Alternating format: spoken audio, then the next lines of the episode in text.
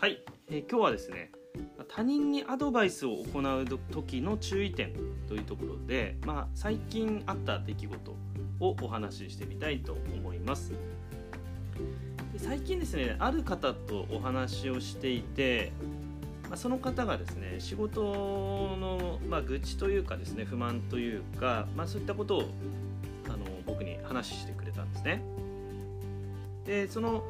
話を聞いていて、まあ、基本的に僕もねあの傾聴して聞いていたんですけどもそれを聞いてるうちにですねいろいろちょっと気づくところがあったので、まあ、それ特にその仕事のなんかこうやり方っていうんですかね、その中でこうまあ、不満に思っているというかなかなかうまくいってないっていうようなことだったので、まあ、軽い軽い、まあ、アドバイスというかね、まあ、こういうふうにしたら見るのもいいんじゃないみたいな感じで、ま、軽くですねあの伝えてみたんですよね。そしたらですねその方からあの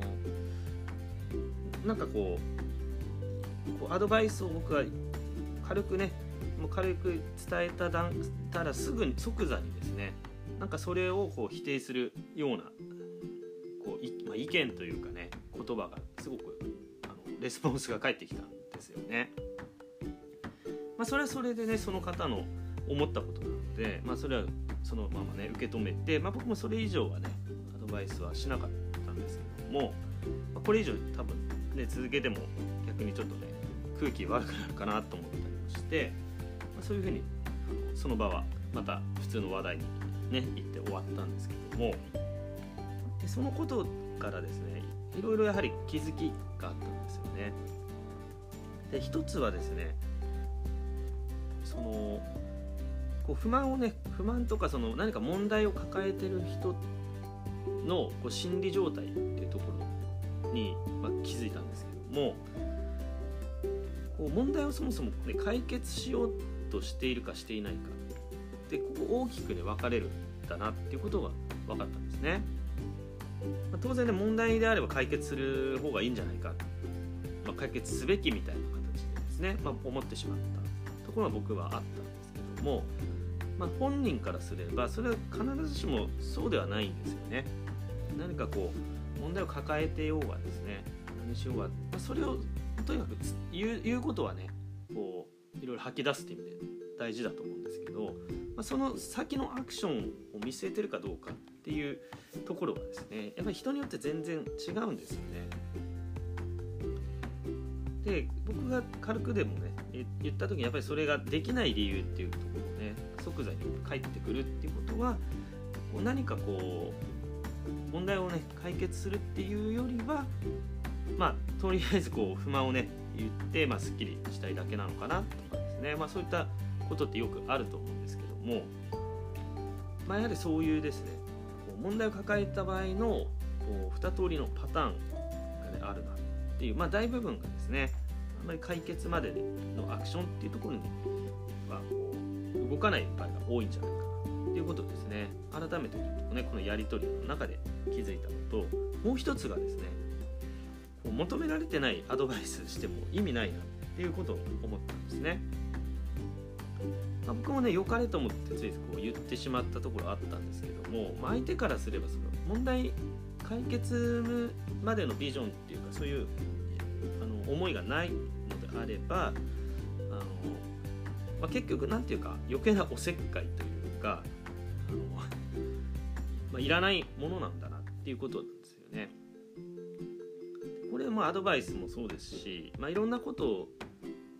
がそのた食べたくないのにねあのもらっても大して嬉しくないとかこういろんなことあると思うんですよね。だからこう特にアドバイスとかっていうのは求められた時に初めてこう役に立つものなんだっていうことがですねそこそっちの気づきの方がま大きいと思うんですけども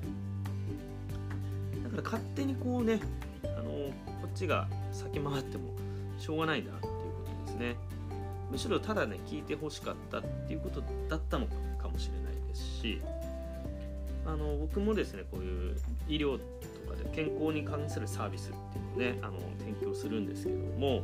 それですらあの健康だから何でも何て言うんですかねみんなが求めてるかといえばそんなことはなくてですね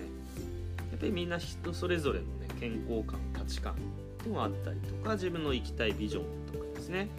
もちろんそれにまだ気づいてないっていう段階の人もねいるとは思うんですけどもただその気づいてない段階でそれを与えるというかね伝えようとしてもなかなか受け取ってはもらえない。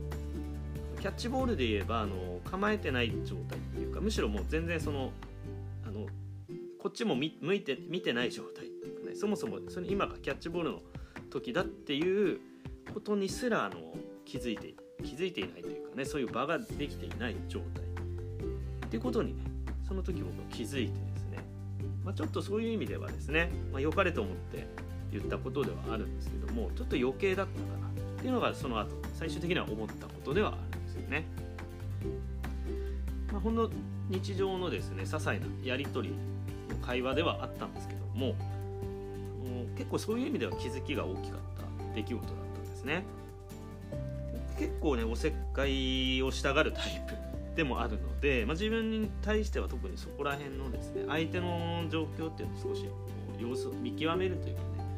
そういうことをね今後やっていきたいなっていうのは改めてね思ったところではあるんですよね。まあ、こんなねシチュエーションっていうのは結構ねいろんな関係の中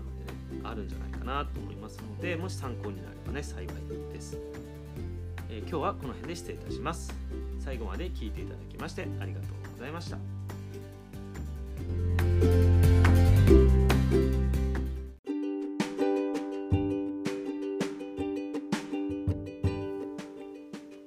チャンネルではあなたが病院に頼りすぎることなく毎日を生き生きと健康的に過ごしていく上で役立つ情報を配信しています。この配信を聞いて面白かったためになったと思われたらフォローやいいねコメントなどいただけると嬉しいです。また何でも相談室をやっています。特になかなか改善しない腰痛やダイエットでお悩みの方は是非相談していただければと思います。相談は詳細欄にある公式 LINE の方で受け付けておりますので興味のある方はそちらから登録をお願いします。それではまた次の配信をお楽しみに。